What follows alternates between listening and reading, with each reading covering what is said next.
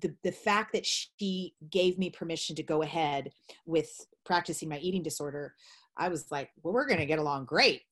This is going to be because you know remember in the beginning i'm not really thinking i'm going to get better and i was like oh this gets me a little better then you know. So but as you can imagine over time i stuck with her and stuck with it. Uh, i would i finally that took you know probably four or five months but where I got to a point where I would see the blue dot. And of course, I was sitting down and now I was meditating for 20 minutes. You know, like that, you know, the first time I did, I'd be like, ba, ba, ba, ba, ba, pain here, ah, binge, you know, just, I would not even, I wouldn't even sit down. She told me I wouldn't even do that. But we got to where I would be able to sit down on the kitchen floor and meditate for a pretty long period of time, identify all sorts of things that were going on in my body, breathe through them, move them out. And I would open my eyes. And then suddenly one day I thought, huh, I don't think I'm going to binge.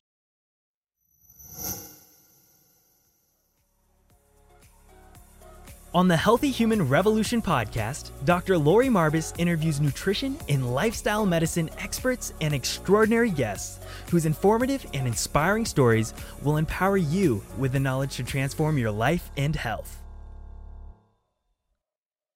I'm Dr. Lori Marbas, and I'm so honored to welcome the amazing Dotsie Bausch. How are you today? I'm awesome. As good as we can be in quarantine, right? right. You know exactly. I you know, it's a it is a challenge, but you know, it's it's a great time to connect with others and you know, you have such an incredible and I think uplifting and inspiring story and it's so deep and rich and I really want to do justice with it today. So, could you maybe, you know, share with us from your humble beginnings in Kentucky and how you ended up as a runway model in New York and, and all the challenges that came along with it. Woo! Okay.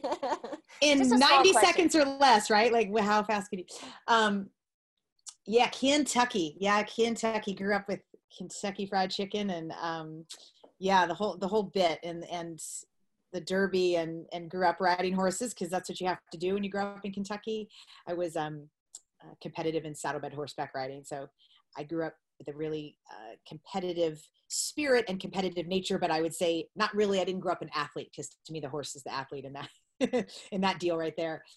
But had a really, really wonderful like middle class upbringing fantastic parents super supportive mom that always said i could do anything i set my heart to and i i believed her and uh, so grew up there and then went to um I, I, was ready to get out of kentucky like pretty much by the time i was 10 but my parents wouldn't let me. So i left uh louisville for uh, college at villanova university in philadelphia. Just wanted to you know get to a bigger city and and kind of uh, experience the northeast. And so went to school there. And towards the end of uh that you know around my junior year, so t- t- towards the end of my time there, when I was uh, working in the drive-through at McDonald's, which is a little shocking considering what I what I'm involved with and what I do now, but that um, was part of uh, part of my part of my past. I was doing an internship in um, news. I, I really thought that I wanted to be a hard news reporter. I mean, it was a, it was a dream that I'd had since a, long time, and I'd majored in journalism at Villanova, and I just I just wanted so badly to just be on the beat, like bring the truth to the people, and just be out there, and um, you know, driving for the really fantastic, fantastic, interesting stories that people had to tell and things that happened in people's lives, and uh, I did an internship and realized over the course of probably about three or four months that the news is not exactly what we uh, wish that it was. It's not Walter Cronkite era anymore, and the news is very skewed. And behind closed doors is big business and, and government. And there were so many extraordinary stories that were um, on the docket, and then the next thing I knew, they were just they were just missing. And I was just an intern, so I wasn't in on the inner meetings of the the the hows and the whys. I just knew they were they would just evaporate. Mm so I realized, oh man, you know, this isn't what I thought it was. And now I've majored in this and I'm nearing graduation and I don't know what in the world I'm going to do. And so I started kind of um, just out of really no particular reason whatsoever, but I started controlling my food intake. I didn't really notice what I was doing. I didn't consciously think about what I was doing. It was really quite uh, random and and just sort of haphazard. I think I was. I know that I was so desperate to find some kind of control in my life because I just had lost what what I thought was. I thought you know I thought I had it all figured out. So I started controlling my food intake, and it just became a beast that mm. then I had no control over and it it, it spiraled into a, a really intense um, and overwhelming eating disorder um, known as anorexia and, and and almost took my life. So that was something that is definitely a part of my story now. You know there was there's so much that i learned in the in the recovery from that um in in the in the in the deep um sea of misery that i was in and the lifting up out of that that is a part of who I am today and, and learn from it. I wouldn't change it, but um, it, wow, it was a it was an mf'er that I I just kind of it caught me off guard. You know, it wasn't it wasn't like everyone I think thinks from the outside that doesn't understand eating disorders. Like I'm on this drive to become thin, right? I mean, I think mm-hmm. that's typical. You know, just just stop eating because you want to look a certain way, and it it had absolutely nothing to do with it with the outside um, you know perception of how the world saw me and the size of my body. It did get the sickness started going in that direction where i, I had this desire to get so small that i became um, basically i wanted to disappear. So just what i would just become where people wouldn't see me anymore. I didn't want to be seen anymore. But but i think that was more emotional really than physical what me wanting to disappear. Right.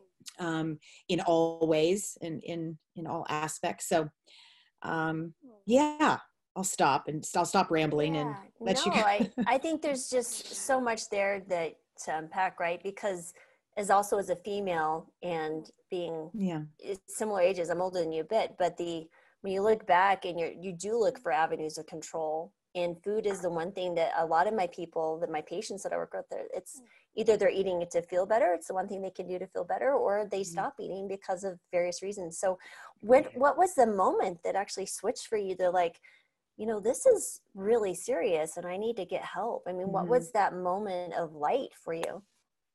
There were a lot of i had what i call like uh, half rock bottoms and then and then a, a, what everyone I think would have considered a rock bottom, which was a suicide attempt running out on the 76 freeway in the middle of the night.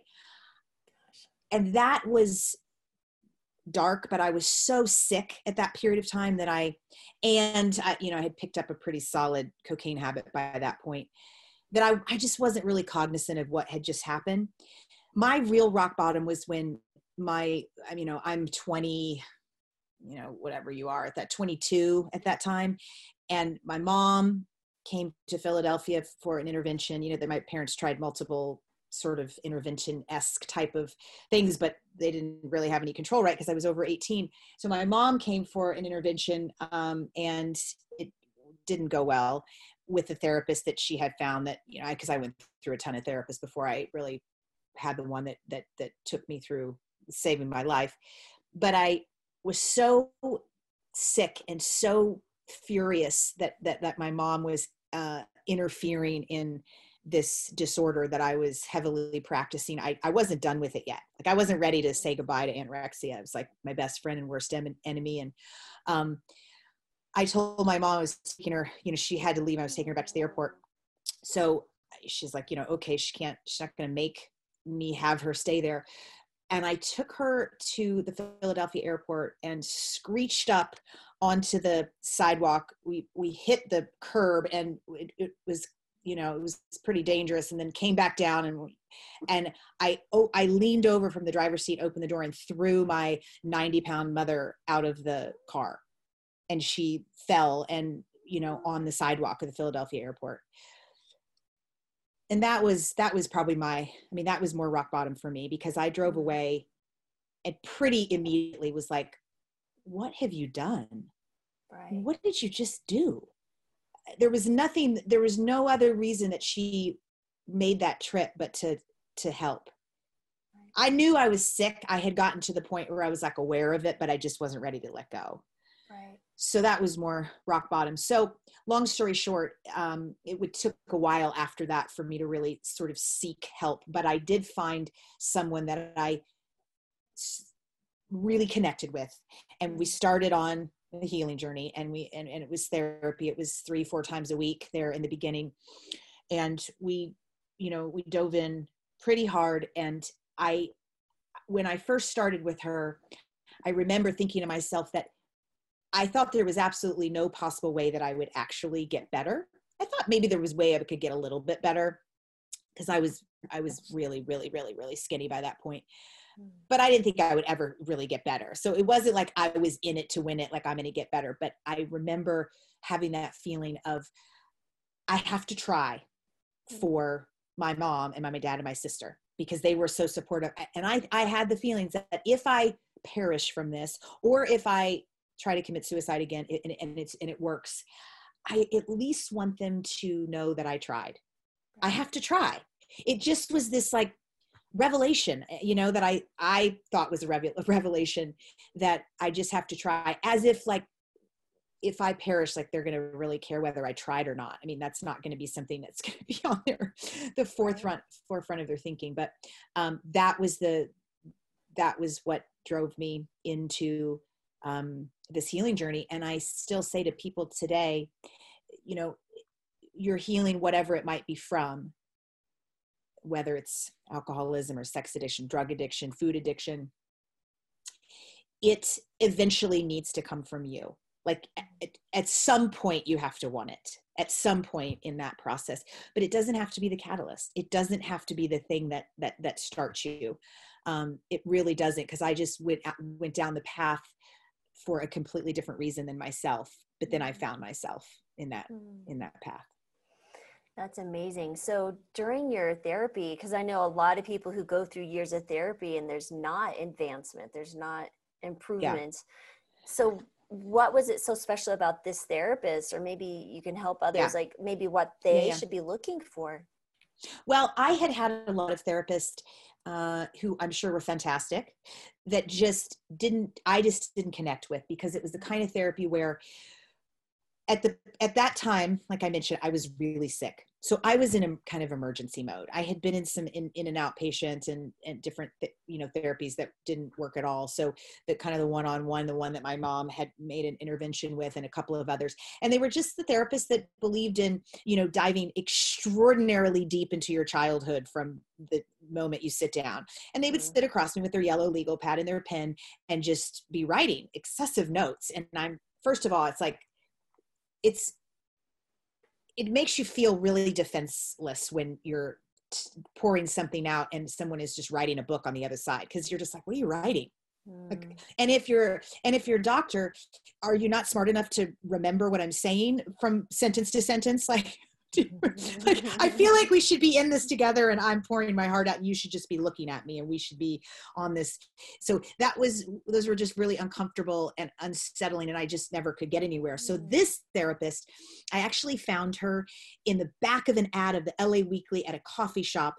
Um, and it was a little teeny tiny ad that said uh, she was going to be speaking in the basement of a bookstore, uh, Borders bookstore, on fear and you know i mean i had issues with that, that that that were intertwined into my eating disorder. I just thought this would be really interesting to go so i went to hear her speak and she just there were i don't even remember what she said at that period the time that really connected with me and i went up and asked if she did private sessions and she said yes.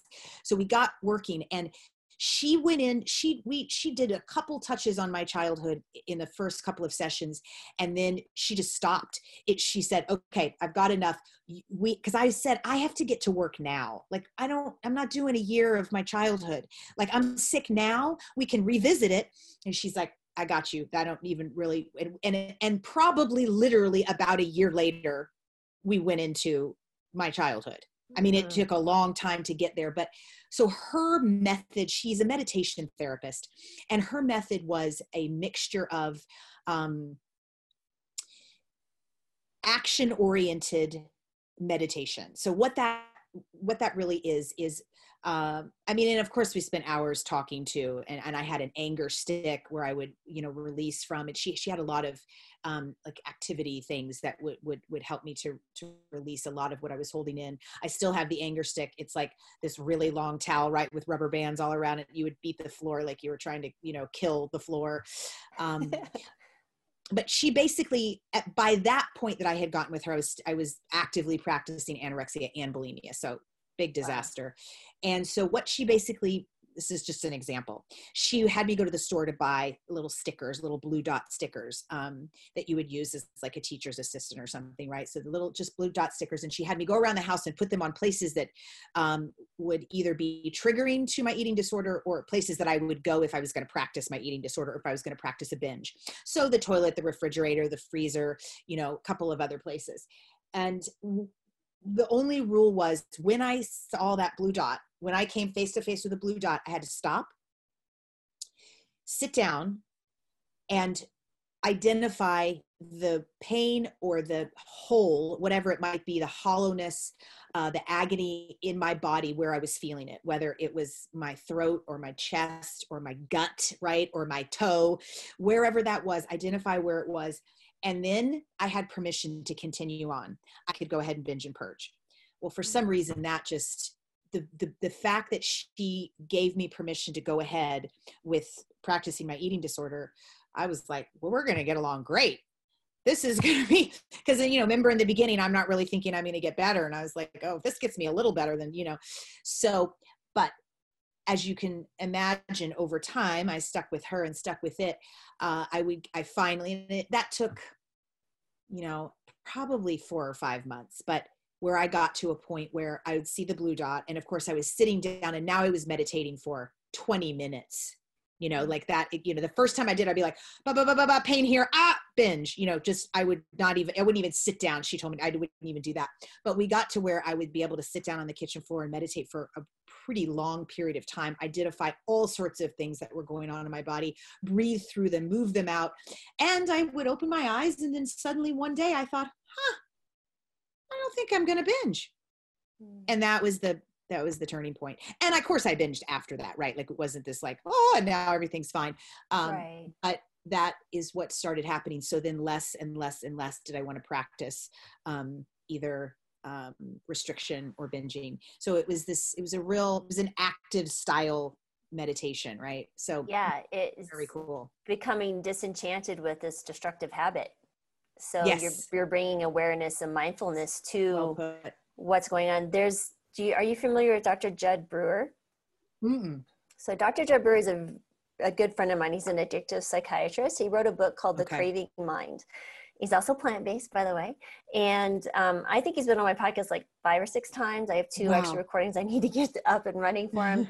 but and I actually went to New York uh, about a month ago and filmed a webinar with him. And I started following his work a couple of years ago when I had a patient who, young, 21, 22, mm-hmm. and just came to me. He goes, Dr. Marbas, I have this intense anxiety I've never had. He goes, nothing happened, no trauma, but he was just like caught in this worry cycle. And uh, Jud has created three different apps. One's called Eat Right Now, one's on unwinding anxiety, and the other one's craving to quit. And what was interesting, I was like, you know what? We, we talked about medication, of course. I said, but I really need you to use this app. Like it's homework. Like this is your doctor saying this is what you have to do. And he really took it to heart and 30 days later you know they, they we can measure objectively someone's anxiety he went from high anxiety to normal in 30 days just the app. He refused to take the medicine. And i was mm-hmm. like it's the most incredibly but it's exactly what you're doing. You're bringing mindfulness to the moment. You're just not just going with these physical sensations and cravings and just mm-hmm. doing it. You're not a victim to it. Your mind can actually control that once you're aware of it. You become disenchanted with whatever you thought the reward was. You're like that reward is actually not that great. So I think it's a great story and example. That's fantastic. Yeah, maybe you end up kind of, I feel like I'm starting to bridge the gap between that moment and then how I actually feel after a binge, mm. which you just can't even go there, you know, before that work and that therapy. Like it's all about the moment of the binge and right. feeding the endless hole that lives inside you that'll never be filled by food, clearly um, or alcohol, right, or or whatever right. it might be. Um, and it, it, it was it was kind of a bridge to go. Oh, I don't actually. I know what's coming after right. that, and that's I don't. I no longer want to sort of right. sign up for that.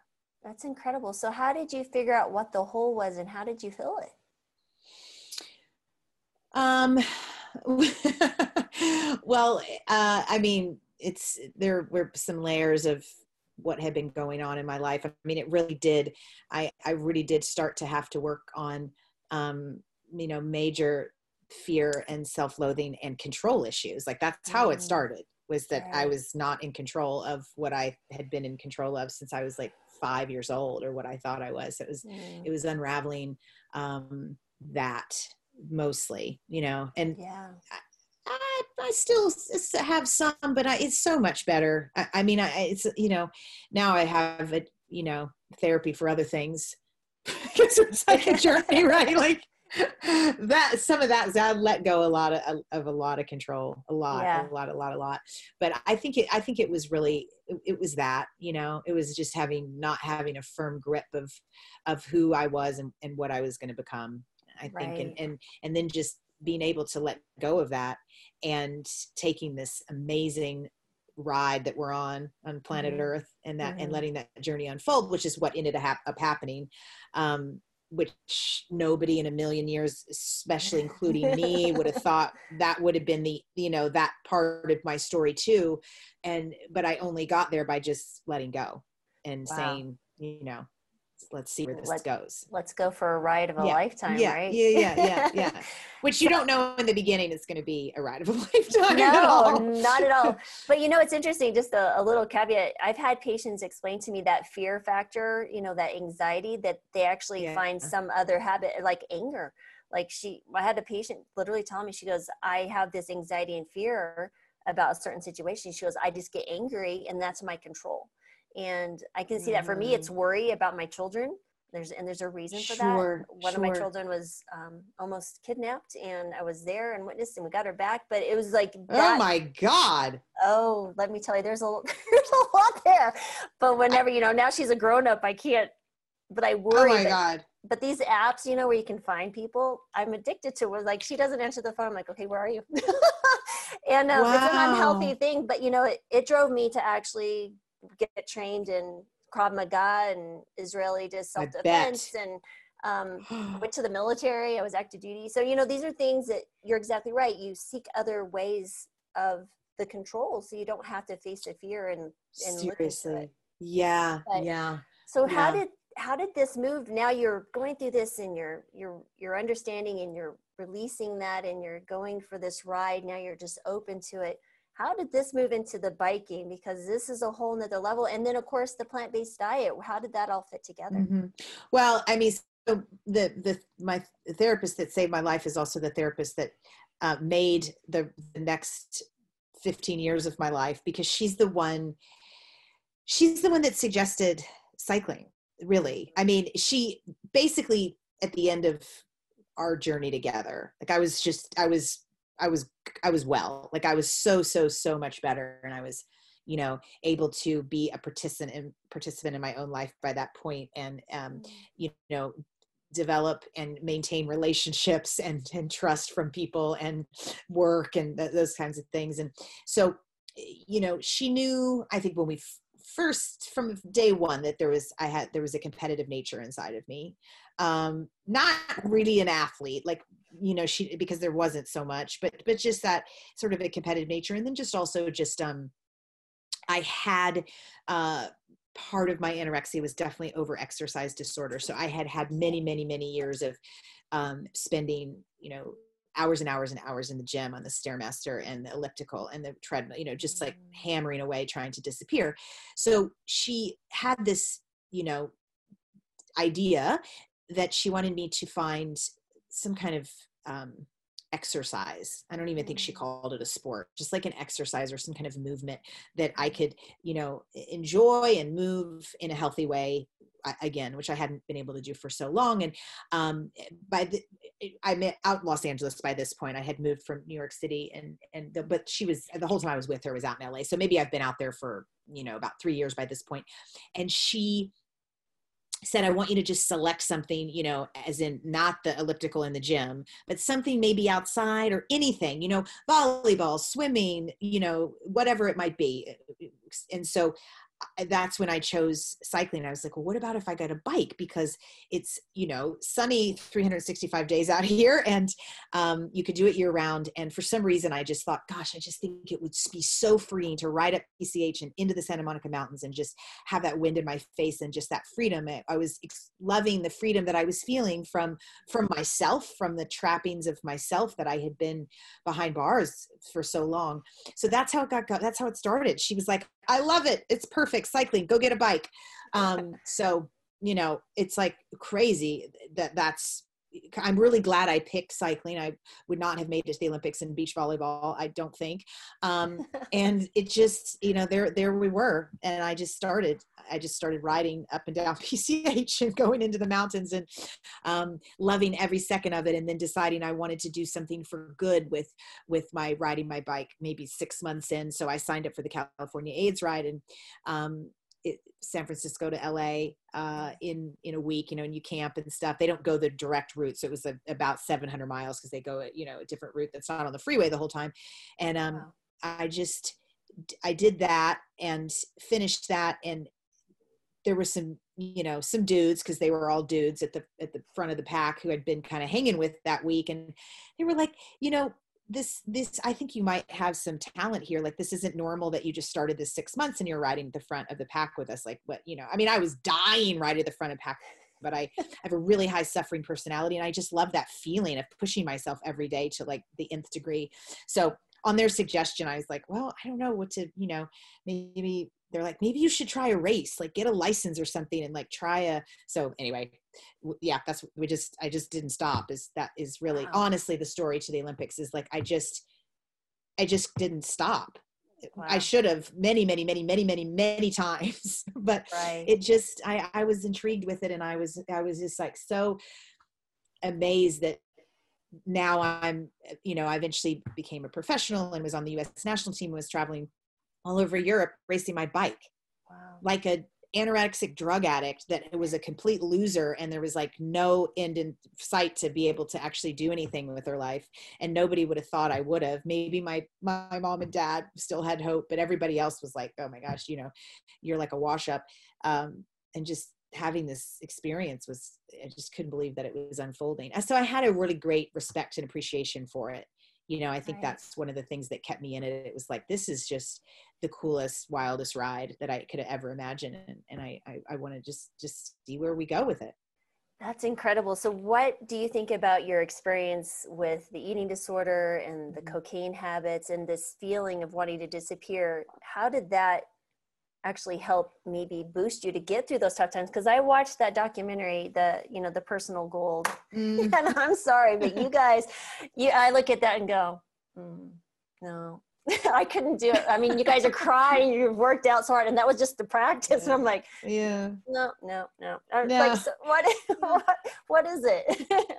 I think you do what you do, right? Like you, you, you, you did that when you, you know, defended your daughter and you did that in medical school and you're doing that now doing something that no you know most people think is ridiculous right like our mm. plant-based practices right, right. completely going against the status quo yeah. um, because you believe in it and you love it and and it's just i think people you know they tend to look at um, you know the olympics are like this this you know has this whole aura and it's like this amazing thing and yeah there's not a large percent of the population that has gone to the olympics i recognize that but it's it's really it's just complete commitment to your craft and a hell of a lot of suffering and hard work and being willing to lose more than you're going to win which is everybody's journey that ever does anything that comes out the other side victorious right like that's right. it's the same journey it just happens that it's like oh the olympics um which I have all the respect in the world for. I mean, I, you know, right. I, I do, oh, yeah, you know, I love,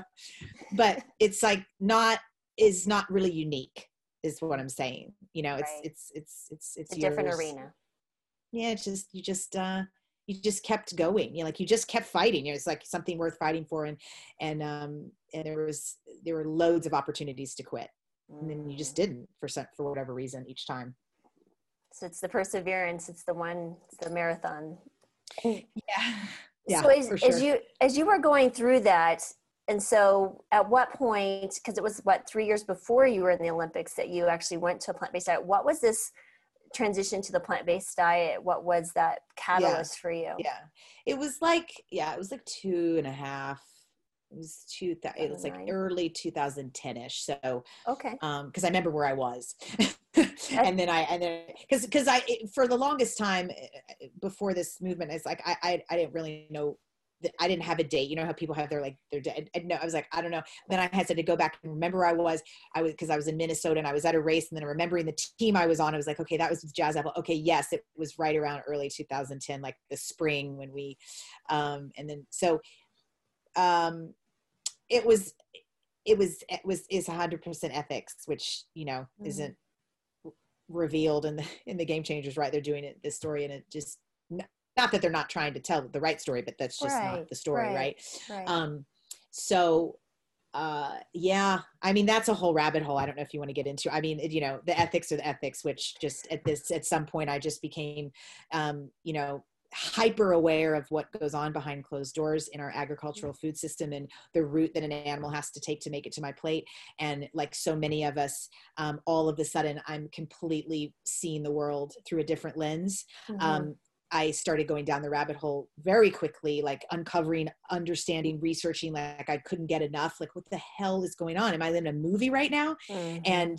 you know, once you go down deep enough, you can't ever come back out. Like, you can't ever unknow any of that and i just um i just felt like i it made me feel um really strong to stand up for a belief system that i said i'd had my entire life which was that i deeply loved other species besides mm. just homo sapiens i had so i mean like i said you know i had horses um, but dogs and hamsters and gerbils and rabbits and fish i mean i literally had like i had a little farm at my house Eh, eh, you know, much to my parents' chagrin, because the the hamsters bred to a degree that was not okay in our basement. Um, it's not. It's still not. It's probably yeah. That's not okay. Um, but so I was never living in alignment with that truth. That was you know. So mm. when I opened my eyes to it, I thought, wow, you you you have to you, now you're going to be living in a completely different way and this is going to be interesting because you're going to be changing your diet like pretty much a 180 and you are trying to make an olympic team at uh, 38 sweet this is going to be this is going to be great I couldn't see it as a better alignment of the stars, right? So you you have a journalism investigative spirit. You've come to understand yeah. mindfulness and understanding your body and desires and you align your beliefs you're you're authentic and now you're about to you're an older athlete and what a great point to actually eat the diet that's going to keep you on yeah. track and recover so quickly so how was mm. that experience with others that didn't understand like were other people like are you crazy what are you doing or yeah pro- yeah i mean it was it's genius now, but it wasn't genius. I didn't know it was genius yeah, at the time, right? Like, right? right? Right, It's like now we're like, oh my God, wow, you're so clairvoyant. Um, but no. Um, yeah, my teammates were cool. Like they were on their own journey, right? It's like I don't think they really cared what I was eating. And they, they, they, plus they're just cool people. Like they, they're, they're still just my closest peeps, even though we don't talk all the time, you know, just, mm. it, it was, since it was a, a, team event, like they're just, they're people in my life that I, I, I knew I wanted to go to battle with. Mm. And I would go to any battle with, with, with any of them now. Um, I had some coaches that were it was more the coaches and the and the, the dietitians that were like this is mm. bananas like you've lost your mind you know? This is not going to be doable right? Because I, I basically i think why they were so perplexed and concerned was i was very i was pretty new to track cycling. Like i spent almost my entire career on the road for a good mm. 10 years yeah about 10 years 10 11 years. And so i had switched over to track cycling just as a another you know whim that i this, this is how my life unfolds because i was intrigued by it. Um, i knew that i probably had some talent in that discipline in that distance um, based on what i was how i was performing on the road um, in that type of distance. And then i was absolutely still am to this day scared to death of it because of the banking is 44 degrees. And uh, I had been asked to be on the track a couple of times in my um, road career and I couldn't do it. Like I couldn't even ride up the the balustrade. Like it was just petrifying to me. And I I had I had started figuring out you know that I loved pushing through greatest fears. And so um, I was now needed to build an extraordinary amount of muscle in my glutes and my hamstrings and my hips. Uh, that I didn't have on the road. I mean, I didn't have all that that that that muscle tissue, those muscle fibers, um, because our event is and track bikes and track cycling. Um, they're fixed gears, no brakes. Uh, and our event specifically starts from a standing start. You've got one gear, and so you have to start in a monster gear because it has to be big enough so that when you get up to speed, we went we traveled almost 60 kilometers an hour average at, at our Olympic final. It's that's a huge gear. And for the the geeks out there we rode a 102 at the olympics. So it's massive. And to get that off the start you have to have a, a huge amount of muscle mass to be able to move that gear. So uh, that's I think why they were freaked out, right? Because everyone still is back then and i think in, in, generally in sport right? And that's what the game changers was trying to unravel. Mm. still of the belief system that uh, strength true muscle fibers muscle tissues are only grown uh, from animal foods mm. so eh, that's why they were so i mean i think if i was like oh i'm going to be a you know a ballerina or a gymnast you know maybe the nutritionist would have been like all right well you know they don't really eat anyway so good luck with your plants but but um you know they they were like this is this is going to be this is really going to be a challenge now that you it, it wasn't as we know but that that's that's where they they're, they're you know they're still in that mindset the, the U.S. Olympic Committee, the whole, there's still, it's like the meat and dairy industry still have them like completely like woo, that it's right. that, that, that it's animal foods that grow muscle tissue. It's not protein. It's, it's interesting it's animal how mar- foods. marketing's affected that, right? Because we all oh, grew up thinking milk crazy. does a body good, yeah. right? So, which leads me to the question. So, as you're doing this training, were you yourself a little concerned? I mean, like, were what was the things that you implemented to make sure that you did have yeah. the right and i mean number of calories are an issue and you know you're building this strong muscle. What did you find? Or did you like wow this transition just was mm-hmm. so easy? Was there any worries? I mean it was it, was it was it was i did find it kind of easy in terms of being able to find the foods. Mm-hmm. um but i don't know. I think when you're living with like real soulful deep conviction there just wasn't any fear and I mm-hmm. honestly, I mean, there were a few times where I was like, in the beginning, maybe they're right. Maybe I won't be able to build this much muscle tissue. And I just thought to myself, well, then then I won't be able to build this much muscle tissue.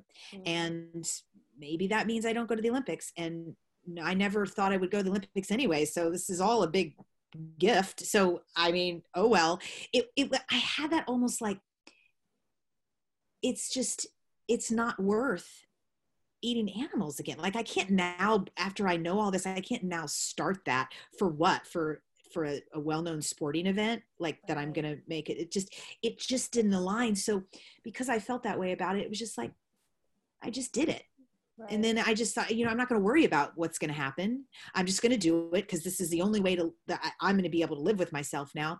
And then we'll see, we'll see what happens. Mm. And I hope it comes out. I had a little bit of a, a sense. I mean, I had hope, I guess, not a sense, just hope that doing good would bring good. Right. And that this would not be the one thing that takes me down from not being able to go. But right you know and you saw so. that it did i and i love part of it was their your recovery right so for the athletes who are listening what why is that so important that you can recover faster yeah well there's a couple layers to it so yeah my my my recovery was better and i think people kind of are used to hearing that a lot now but mm-hmm. my um my repeatability between my efforts also in, increased and enhanced and my output increased greatly. Mm. um, and you saw this scene in the game changers. I mean i was i was doing a lot of work on the inverted leg sled because i had i mean i had to build a lot of muscle right and where i told you i did. So um, that was something that i was pushing like around 300-ish pounds times um, 60 reps times five sets. And wow. you know as i tapered right before the olympics so that period of time that i had then gone plant-based um, i was at 585 pounds. So just shy of 600 pounds times 60 reps times five sets. So the growth of the of the muscle mass uh, that took place on plants was pretty extraordinary. I mean, that's wow. it. It was that's that's a, that's so much weight. I mean, it's five plates aside. No, it's six plates aside. Um, Twelve, yeah, in the bar. Um, that the dudes in the gym were like thought something was seriously going on. I mean, you know, like nice steroids you're on you know because like that's just that does not equal that so there was there was an amazing um just transformation in, in, that alone which i think is something that people have a really hard time connecting mm. like i think the recovery thing makes even a, makes some sense you know like logically even people that are eating animals like okay mm-hmm. yes yes yeah and i mean i yeah the ones that want to admit that animal foods are inflammatory but um, I think they almost think like from even from like I don't know just a processing digestive standpoint like oh yeah it would just you know mm-hmm. maybe you have a little bit more energy if you're eating like tons of nutrients and fruits and vegetables and everything but I can't eat those all the time so that's not but um so but yeah so the I mean that you know your your your blood flow greatly is enhanced and and mm. you know the, the the repair process that happens in your blood system and and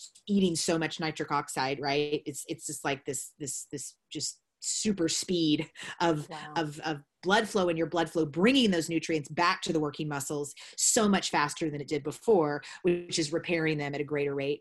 So the recovery overnight and then recovery between efforts. I mean i got to where i was like able to produce efforts with so much less recovery than even my teammates were able to uh, and that was a that was a big part of it because I was like I said, as uh, you know, re- recovery was a big deal. It always is to an athlete, but I was a bit older, so um, you know that was kind of a, a, race for me, right, to be able to recover like the yeah, ten years younger people.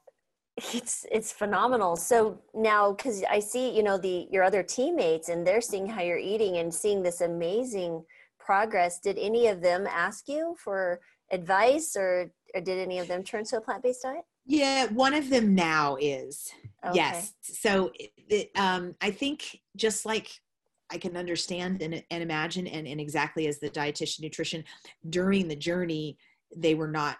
It was not interesting to them to like change their diet that they had been doing for the, since the beginning of their careers, right? Like that was not mm-hmm. going to be a good time for them to like, hey, let's see what, trans- what Dotsie's eating. Like that was like, you are really with fire but um so no during during it.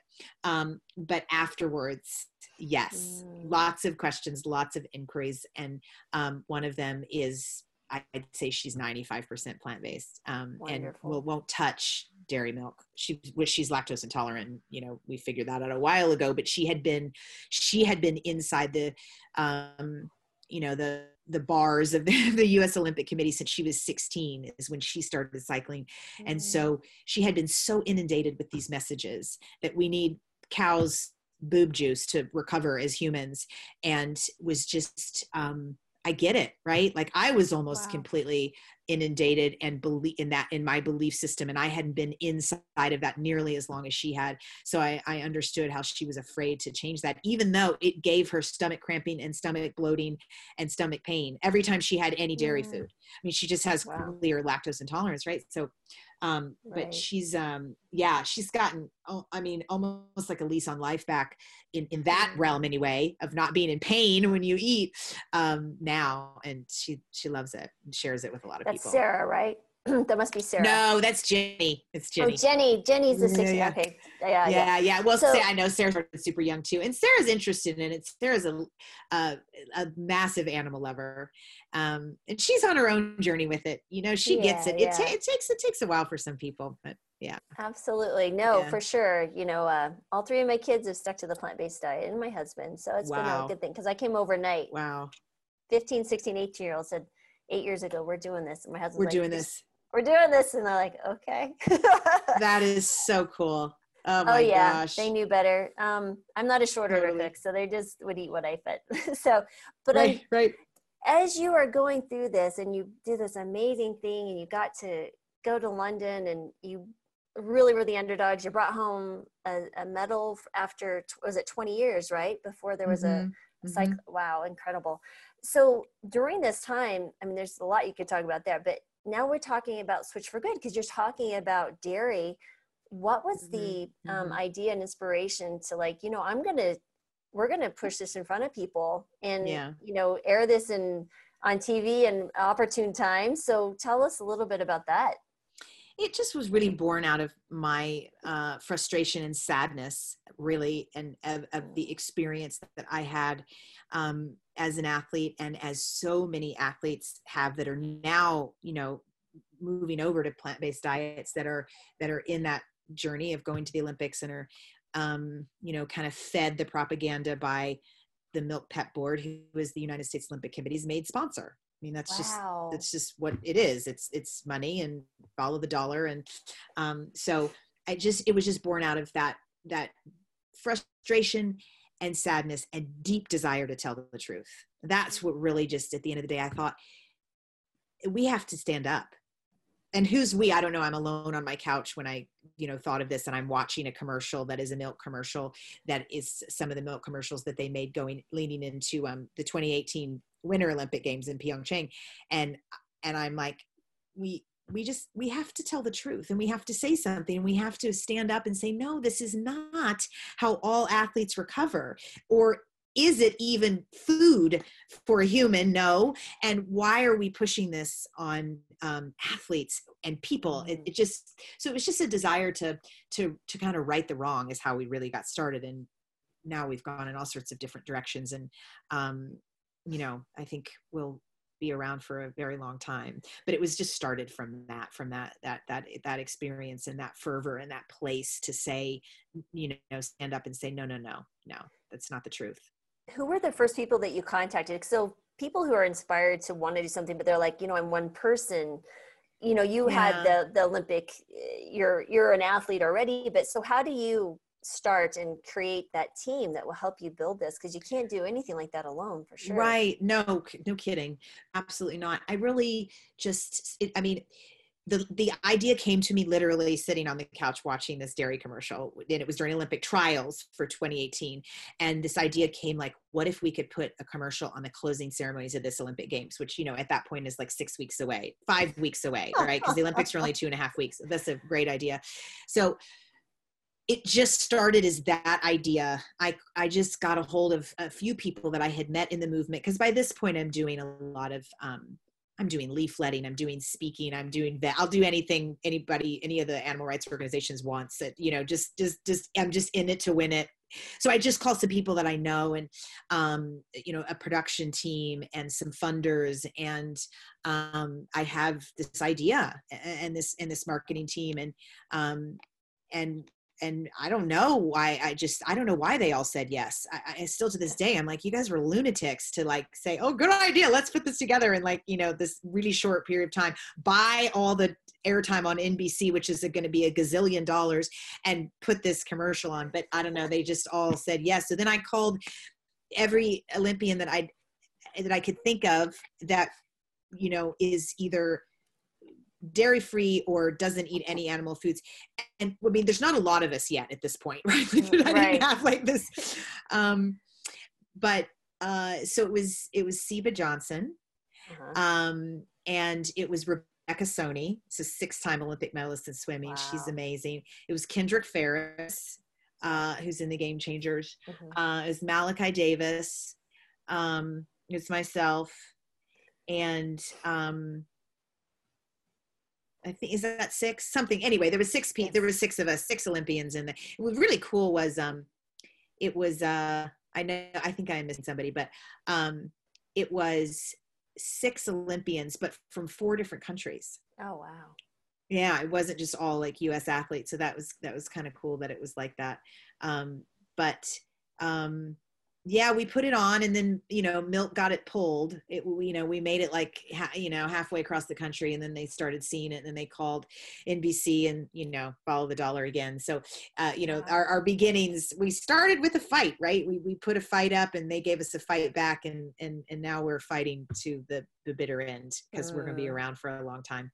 Uh, but we've we've changed so much of our of our approach and our rhetoric recognizing that you know we can't just uh, yell at people and and have this this this angry approach to what we do right like to be able to bring Mm-hmm. people in and educate them and inspire them and, and advocate uh, on, on behalf of um, of eating you know plants and not not Mhm. animals foods and, and dairy foods that that's there's just an entirely different approach that we have Mhm. to take so uh, Mhm. yeah so we, we Yeah, I- bit. I, it's the same idea as a doctor who's trying to sell the plant-based diet to a patient. I just have to be a better marketer for this plan than what they're currently doing. And so, but it's not hard because everybody gets better eats a plant-based diet, at least some degree. exactly right And um, yeah yeah you just have to pull different levers, right? You just have to figure out what those are. Mhm, mhm. Absolutely. It's incredible. So you have two different um, things or uh, nonprofits that you run. So you have Switch for Good, and then you have the other one, the Compassion Champs. What's that about? No, no. So I start. I mean, long before Switch for Good came about, when I was just doing stuff in this movement after London, and um, I had a my business was in um, sports technology consulting, um, but I had this little this. You know, you you have to have a few uh, failures before you have a success. So Compassion Champs was just, you know, it was just an idea I had behind like you know. Um, you know everyday champions um you know sort of standing up for compassion right? And just because Right. we're um you know bold and brave and winning medals doesn't mean that we can't live our life with um compassion and empathy and love. So it was it was cool. I was just funding it myself. We did a few interesting things but um for, you know it didn't really take off on any big scale. So um i'm not doing that anymore but um Gotcha. switch for good did. So yeah Awesome. it, it's it's you know it's a it's the It's same message it's just packet you know just this different different things work better than others so Different packaging. yeah That that is, but it's cool though because everything you do is living your truth and being authentic and aligning your values with your actions, which Yeah. always brings good. So, what is the, your next plan? So, you had this amazing cycling career, and now you've been doing Yeah. Switch for Good. Where where do you see your future going as you move into, you know, entering into middle ages. I understand that very well myself. you know, where is know. that? I'm waiting for grandkids, but it, I'm not hopeful. But anyway, so where where do you get, see you're yourself? bound to get some of them out. You got three, so you got you. Come on, you're gonna get. You'll get one or two. They're good looking kids. Let me know if you know anyone. I I'll I can show you a picture later. So you let me know. I just might. I know some. Uh, yeah, some younger up and coming athletes. there we go. Yeah, oh, I'm 100% focused on Switch Program. I'm the executive director of that, and we have a we have a, we have a really decent um, budget, and we have um, all sorts of different ways that we're advocating. We have an entire uh, summer coming out with three more commercials on NBC that's going to rock the boat a lot. Um, we're also working in in policy and and and working to get um, dairy off the U.S. dietary guidelines. Um, we have um, extensive education programs, and we do a lot of um, educating and work with um, uh, big ball sport sport teams, which we'll Mm. continue to do and continue to grow. And it's now during this COVID nineteen, no one can go anywhere, but we have we do it with the Clippers. Um, we'll be starting with the Dodgers right when we're out of this. So I see that as is is one space where we'll really become the go to um, Mm. experts. I mean, th- there's there's so many more immediate um, noted. Im- you notice so much more immediately how you feel different when you drop dairy. Meat Oh. takes a little time, right? Like we know that it's inflammatory and that, but it's rare that you find somebody that's intolerant to um, meat, right? But there's 65% of the world's population is completely intolerant to digesting um, the lactose and and it's much higher in um, you know ethnicities of color, uh, and it is a substance that is pushed highly, and it's making most of us really sick. Yes. So uh, yeah, it's it, in in those sports teams. I mean, starting with dairy is something that you know it makes sense to them. They have heard it's maybe the message, and they want to learn more, and they want to understand. We wouldn't be able to get in the door if we were a vegan organization. I mean, they're just they're not they're just not ready for the whole thing, but they really they they get the dairy part and they understand. I mean, the Clippers, their entire team um, are are of African descent. They've one white guy, so about eighty five percent of them this is making them sick and inhibiting their repair and the recovery because of its inflammatory nature mm. so it's um yeah that whole journey is is uh, unfolding as as we grow switch for good and we're in the midst of hiring a an operations director and a um, marcom director and and so yeah we're just we're we're here we're, we're, we're here to stay um, to share this message and to and to help people change over from dairy foods that, to plants I agree 100% because if I can get someone to re- drop the dairy, the rest of it just kind of falls in place. Like I can walk them through it, but the dairy is huge. So huge. Amazing. Yeah. Yeah. It really is. It really, really is. And, and, you know, if, if we were to mention the ethical perspective, it's, it's by far the most sick and sadistic of all the animal foods. They're all super twisted with what we've done, but that one just uh, is, is, it's a, it's just totally mind blowing when you go into the understanding of what goes on. And it, it, boggles my mind too, but how entrenched in our belief system or ability to just walk by with blinders on. Because I, when my daughter was little, so she's 26 now, when she was, she was very verbal, two or three year old. We went to a grocery store and there's, you know, in the grocery store, there's lobsters that are still alive, but they have them in the water. And she's like, mommy why are there lobsters in the grocery store like she could already question that environment what, what is like, going on? Yeah. Right? And i'm like well it's because people eat them. She goes people eat them? You know like it really just dawned on her like this was her death you know like when people when you first understand death and the permanency of it and she's just like yeah. it really confused her and she was upset about that for weeks and um, i don't know why i didn't you know back then make that connection myself like it was just like moments in time that I, I was giving an, an, opportunity and you walk by it. Like i feel like doors open and you have to be ready yeah. for that message yeah. and it's like ah. You do. We you are just you have to have so much patience with people with what you do. And and it's it's it's sometimes it's it's hard but i always just i mean i, I ate animals and, and animal foods for 35 years like right. i mean that's a really long time and there yeah. probably not a time where there wasn't some kind of animal or animal product on my plate like i never just ate plants at any even in meals so it's like literally every so i you know it's just i take myself back there all the time mm-hmm. i loved animals i respected animals i wanted to have animals and i was eating them. And it's just trying to go back to that space every single mm. time because people deserve grace they deserve compassion and they mm. deserve love as at whatever journey at whatever speed of journey they want to take or not at all you know right. lots of friends that are like that's yeah, that's your thing you know and you're just like oh my god um you're nice just, i actually am a bit more of a you know, we're sick. You're going to die. Let's talk right now. And there's no time to wait. So when I see them, I see the like, listen, if I don't tell you this, this is where you're headed. Diabetes is, you know, so I yeah. use that MD.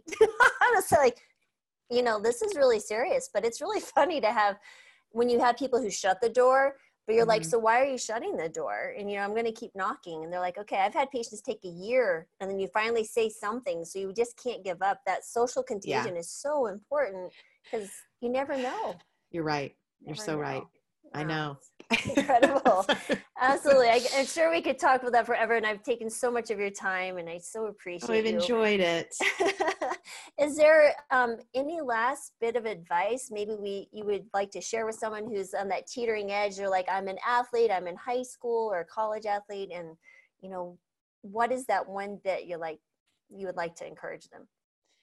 Um, they will be better they will be stronger, they will be faster, and they will beat their teammates to the line. And so if that's if, if that's not encouraging to every athlete, that is the truth. It really, really is. I have not ever seen it go the other way.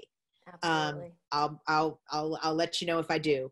Um, and then there would be a first, and then I wouldn't really be able to say that. But I have not ever seen it go the other way um, yeah. when athletes move over to this.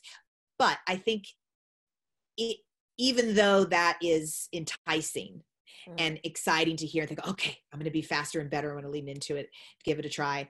Um, I really encourage people to to start uncovering what their why is, mm-hmm. and it doesn't have to be specifically the ethics of the animals. It mm-hmm. it doesn't have to be that. It can be just um, something to do with with your health. Maybe you have a family history which is really not necessarily a family history of heart disease. It's a family history of bad diets right? That is that is that. But um you know it, some some things truly are genetic. If they're you know and you, and you want to turn that around maybe you want to be an example for your you know 70 year old dad who has type 2 diabetes and hypertension and and, and high blood pressure and high cholesterol and you just want to show him that it's possible and that it's delicious. There's all there's so many varieties of whys in there but for it to really um, be profound and and something that you that you do want to stick with because it's not to me it's there's it's not a diet at all.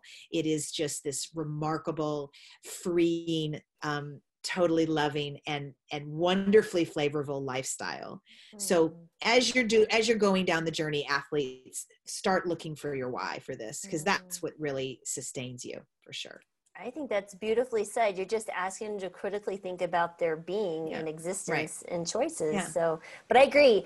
It's loving. So when we go to our plant-based conferences, like the Plantrician Project, there's a thousand doctors like us. It is the most fun than any other conference I've been like, you people are just different. You're happy and glowing. Yeah.